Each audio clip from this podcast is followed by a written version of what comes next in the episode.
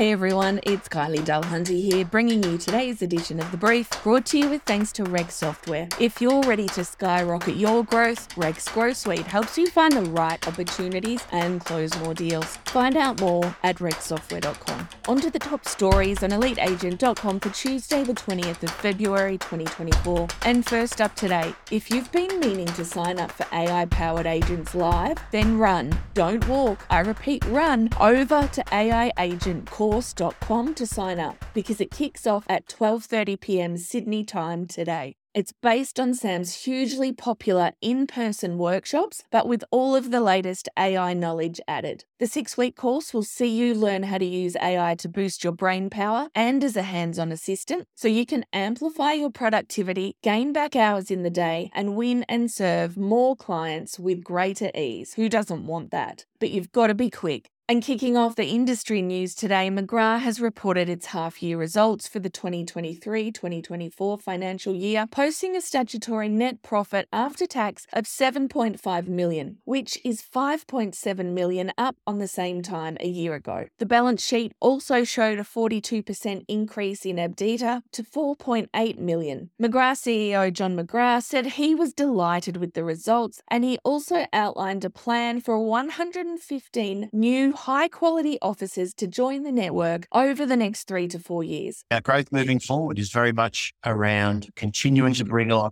high quality officers, predominantly in East Coast Australia. If good strategic opportunities come up, we will review them. And if they're positive for us and we can add value to them, we'll certainly consider making further investments. And in today's feature, we share the inspiring real estate story of Giovanni and Santo Spinella who in 2016 started their own agency in Townsville with nothing. No listings, no managements, just a dream and an undeniable work ethic. Eight years later, the brothers are now the heads of Ray White Townsville, which manages more than 1,000 properties and has 32% market share. Giovanni and Santo reveal the strategies they use to forge their success, how they've built a business with a family like culture, and what the future holds. Moving on to Brecky Brows, and the New South Wales government has released a discussion paper and is calling for comment on short stay rental accommodation in the state. Revenue levies and lower day caps are among the options the state government is considering as it looks to strike the right balance between supporting local communities, the visitor economy and jobs, as well as addressing the homelessness, housing, and rental crisis. And the total value of Australia's property purchases fell 12.7%